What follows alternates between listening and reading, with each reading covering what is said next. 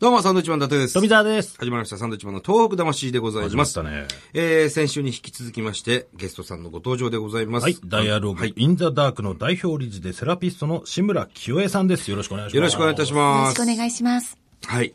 まあ、先週もですね、たくさんお話しいただきましたが、はいえー、バースセラピストとしてですね、えー、今日は、なんて言うんでしょう、この子供たちに対してのお話をいろいろお聞きしたいなとはいいはいはう、まあ我々もね、父親ですから、小さい子供がうちはいますのでね、まあ、育児ノイローゼなんていうね、人もね、たくさんいらっしゃいますから。いろんなお母さんからもね、ご相談されると思いますけれども、はいええまああの、小さい子供さんを持つお母さんはやっぱりみんな悩んでますよね。悩んでますね。育て方とかしつけだとか、どこまでやったらいいもんなのかとかね。うん。確かに。もうそれを全て解決してきてますからね、志村さんは。ですね。すごいですよ。ちなみにお子さんは、 4人います。あ、ほら。ももう先輩ですよ、もうう、大先輩。何でも知ってますよ、じゃあ。一番上はおいくつなのでも大きくて31歳なんえです。ー、?31? はい。志村さん若いですね、随分。私ね、早く産んだんですよ。21で。そうなんですか。へえ。いやいやいやいや。ね4人のお子さんがはいいるということで。まあ我々にもね、悩みはありますよ、父親として。まあね、そらね。うんまず僕今、すごく大きな悩み。僕は娘なんですけど、今3歳の娘がいまして、あ可愛いですね。可愛いんですよ。ものすごい溺愛してましてですね。ただ娘が、パパあっち行ってと。なんで笑っちゃうんだ ろう。あっち行っもて。うものすごい爆笑されたんでね、ええこの人には相談し ないいやいやいやまあ、聞いてみないことにはまだち ゃんとね。聞かせてどういうことなんですかあのね、ママ大好きって言うんですよ。ああ。それはいいじゃないですか。はいパパちょっと大好きって。差があるんですね。差があるんですよ。でも大好きじゃん。でも大好きでいいんですけど、あのー、一緒にね、二人でお散歩したりもするんですけど、もう、そ、その時は、パパ大好き、もう大好きなんだ、とか言うんですよ。あ、本当よかった。じゃあ今日パパと一緒にねんねしようね、って言うと、うーん、ねんねはパパは一人でねんね。って言うんです よね。私は、ママとねんね、とか言って。だだかからら、は寝ないと。僕ね、娘今3歳なんですけど、一回も一緒に寝たことないんですよ。あ、本当に。はい。もう乳幼児の時から、僕が隣にいると泣くし。 お風呂は一緒に入りますよ。僕が入れてあげるんで。お風呂僕もね、喜んで入るんですけど。お風呂も最近ちょっとね、あの、ママがいい。パパ、あっち。で、まあそんなにね、一緒にお風呂に入れ入れる時間になかなか僕も帰れないっていうのもあるんですけども、あのー何よりもショックなんですよね。この出来合いしてる娘に、あっち行けとか、パパは一人で寝ろとか、ねえ、寂しい。ものすごい寂しいんですけど、このショックをどう乗り越えていく か。乗り越える方なんだ。 どう乗り越えたらいいのかな。乗り越えるというか、な、なぜそういうふうにされるんでしょう。父親はみんなそうですか、娘は。 意外と多いと思います。多いですかでもまだ3つですよ。でも自分を振り返ってもそうだったなと思って今。えそんなちっちゃい頃から。パパはあっちでしたはえ言ってないんですよ。私はなんか言えない子で、い。そう思ってたんだけど、妹が生まれて、はい。で、パパと寝るのは私になって、はママとは妹が寝るみたいな、いいなぁと思いながら、嬉しいとかってふりして寝てるけ ど、気持ち的にはどうしてママと寝れないんだろうと思ってたの。い。ああ、でもそれは、ちっちゃい子がもう一人生まれたから、うん。違うんですよ。うち一人娘なんですよ。いや、だからね、あの、子供って、やっぱママにね、うん。こう、やっぱり寄り添っちゃうんだろうな。まあまあ、そうですよね、基本的にはいやいやいね。やもうちょっとこただう、心に響くやつくだ さいよ。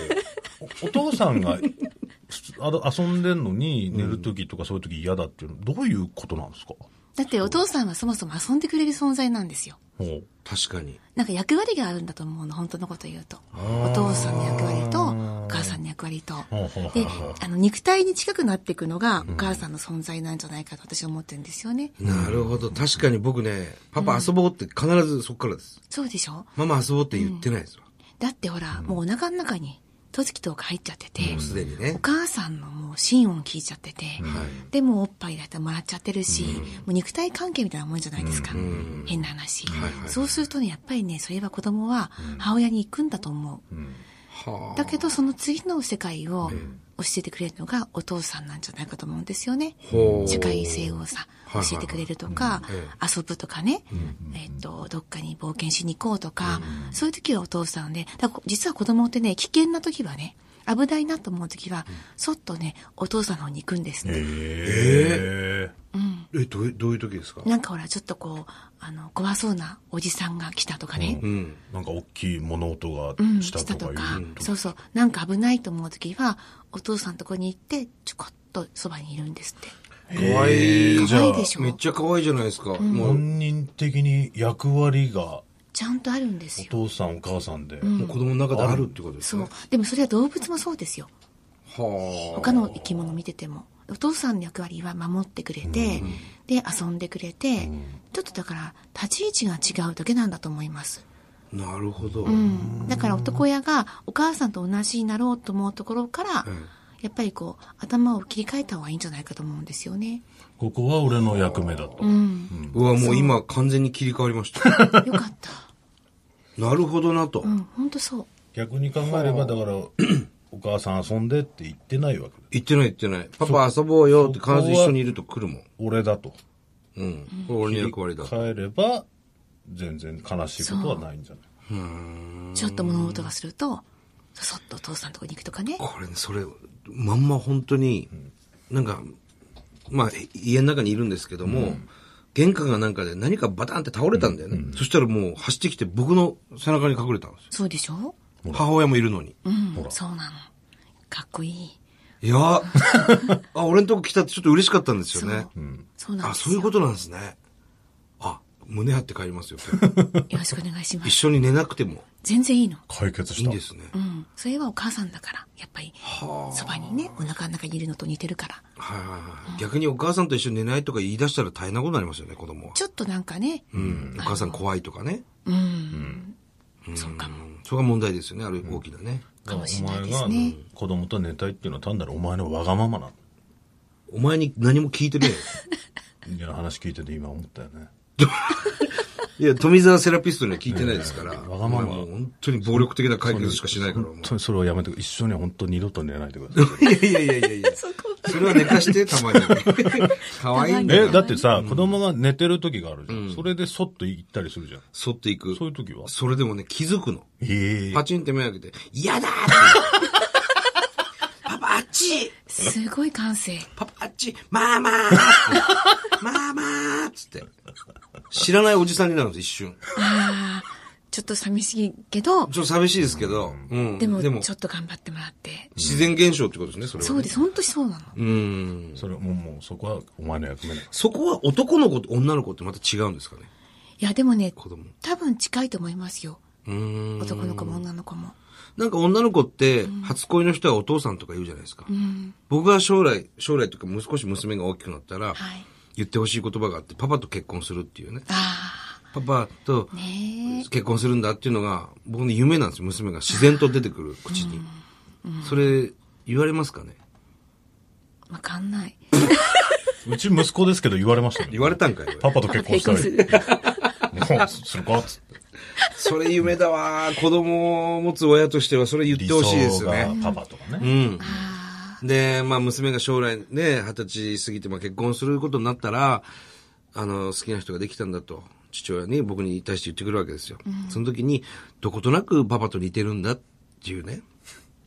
もうそれはもう、俺、た、達成感がもう は半端ないわあ。けです半よ端ないですね。半端ない。もうその場で、あの、もう腹切ってもいいぐらいの。見てくださいブースの外みんな笑ってますなんで笑ってん のでもね、それだって極めつきでしょ。それ嬉しい。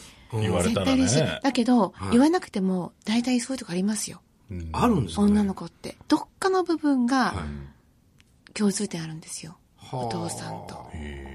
そうですか。いや、そうだとね、嬉しいなって。それがああれば、あ俺子育ては成功したんだなって思えるのかなと。執着点ですね、そこね。うん。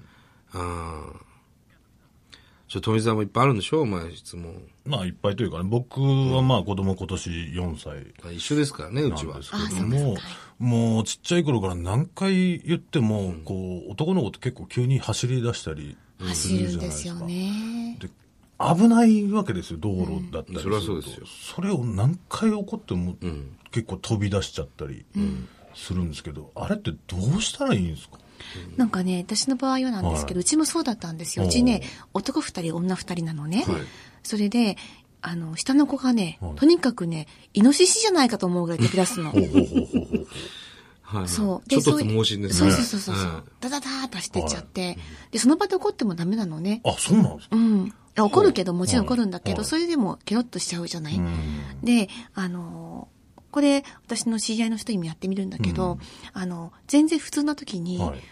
あの、人の命の話するの。なんかこう、どれだけお父さんとかお母さんが、ん君のことを大事に思ってるかっていう話をしたりとかして、で、車ってやっぱり事故に遭っちゃうと、死んじゃう場合もあるんだってことが、頭で理解できると、だんだん結びついてくるんですけど、その場の時に怒られちゃうと、はい。なんかわーっとなって、わーっと怒っておしまいになっちゃうでしょ。うんそれって記憶にないんですよ。はあ逆に、だから、その場面で言った方がいいのかなと思ってたんですけど、違うんですかその場面で言った時は、うん感情的に怒ってるから、いただ怒られたっていう記憶しかそう残らないですそれがね。なんでなのかは危ないだろうって言われても、うんその記憶は怖かったのは、車よりもお父さんの方が怖いみたいな。ほう。なるほど。ねほうほう。だから、あの、お風呂入ったりとか、はいそういう時に、すごく大事なんだ、お前のこととかって、私なんか言ってね。で、あの、車でねうん、事故に遭ったりとかして、もう死んじゃったりしたら、もうお母さん生きていけないとかっていうふうなこととかねうん、話したりして、はいそれで、あの、やっぱり事故に遭って本当に亡くなった方たちもいるから、そういう話なんかをして、で、だから気をつけるような人になってほしいんだとかっていうと、うんはいそれがスッと入るとね、だんだんできるようになりますよ。やってみてください、一度。あそうですか。もしくは、その、父親が、父親が、ん身をもってね、その痛光さかをれ、てる、光かれてみて一ね。回引かれて、そうどうだ、痛い、痛いんだ、こうなるんだって、うるせえっつうんだ。包帯だらけになってなう、るせえっつうんだ。お前もこうなるんだぞって気をつけろよっていうすね。ごい、実際の教育それもいやいいですよ、スパルタ君。いやいやいー、やそれスパルタ、うん。そう僕もお亡くなりになる可能性あるんで。ああ、そっか。えやめた方がいいかな。それはね、ちょっと危ない。もしくはもう首はつけておくとかね、そういう。どっか行かないように。いかないようにね。いやだな、それ、あ、でも、なるほどな、そうか。そういうことか。その、そんな、その時じゃなく怒るっていうね。怒るというか、怒るんじゃなくて、お話ですそのよ時ねは。、本当にしんみりと、んあの、大事なんだってことを伝えてもらって、うん。あの子供の命とか命っていうか、どんだけ愛してるかって伝えてもらって、いなくなっちゃったら本当に大辛いんだっていうことかな、うんそれはでも、言ってみようかなと思いますね。うん、確かにね、いい方法だよね。それ何も関係ない時ね。うん。感情が、そその、う、だから、結構。穏やかな時。なんかあって怒るじゃないですか。その時に、じゃあ、わかりました、ごめんなさいと。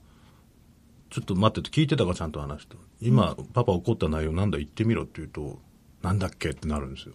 はいはい、それってそういうことですよね、つまり。まあ、あとはバカだ、バカまだ。あ、まあ、まあ、うるせえよ。 この野郎。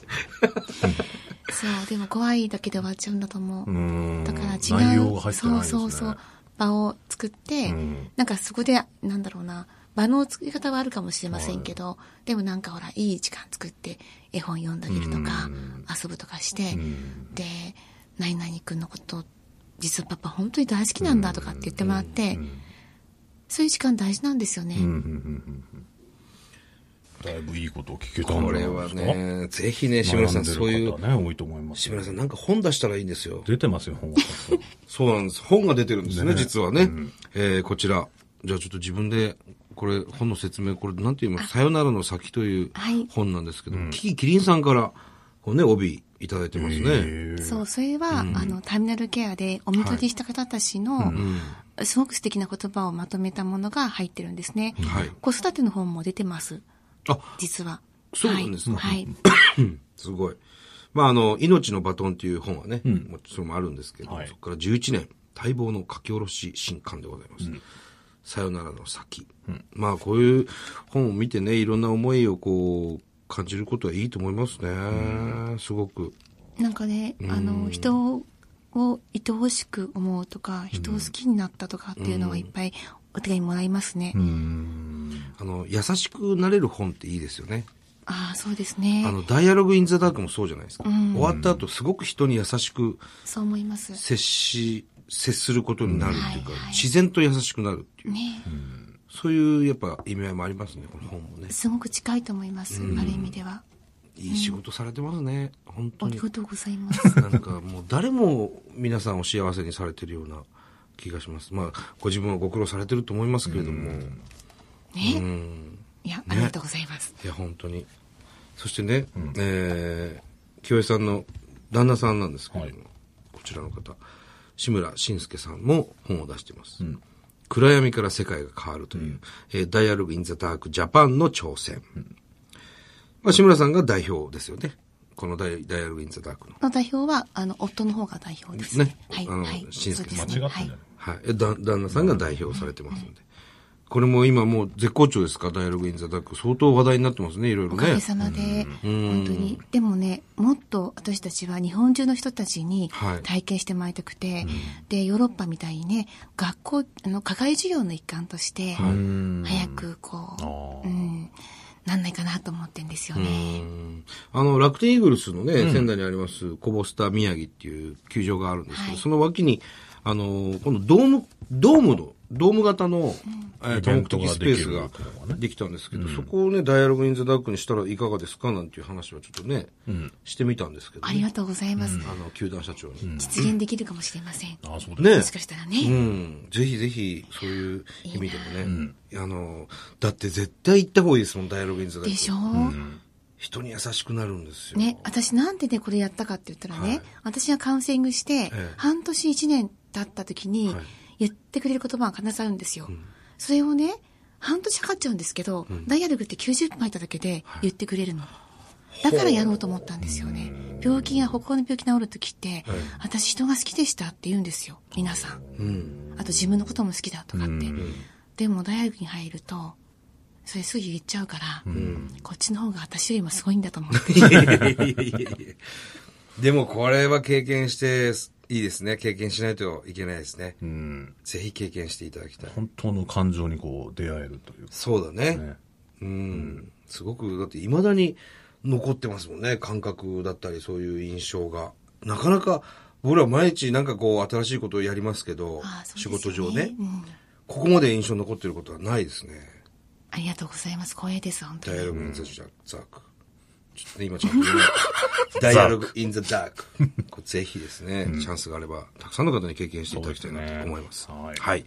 えー、2週にわたって、えー志村清江さんにはですね、様々なお話を伺ってまいりましたが、はい何か言い残したことありますかちなみに。いや、大丈夫です。 特に何も。どこに行ったら会志えるん村ですかさんにね、直接ご相談したいとか、えー、どうやったらいいんですか志村さんに会えるには。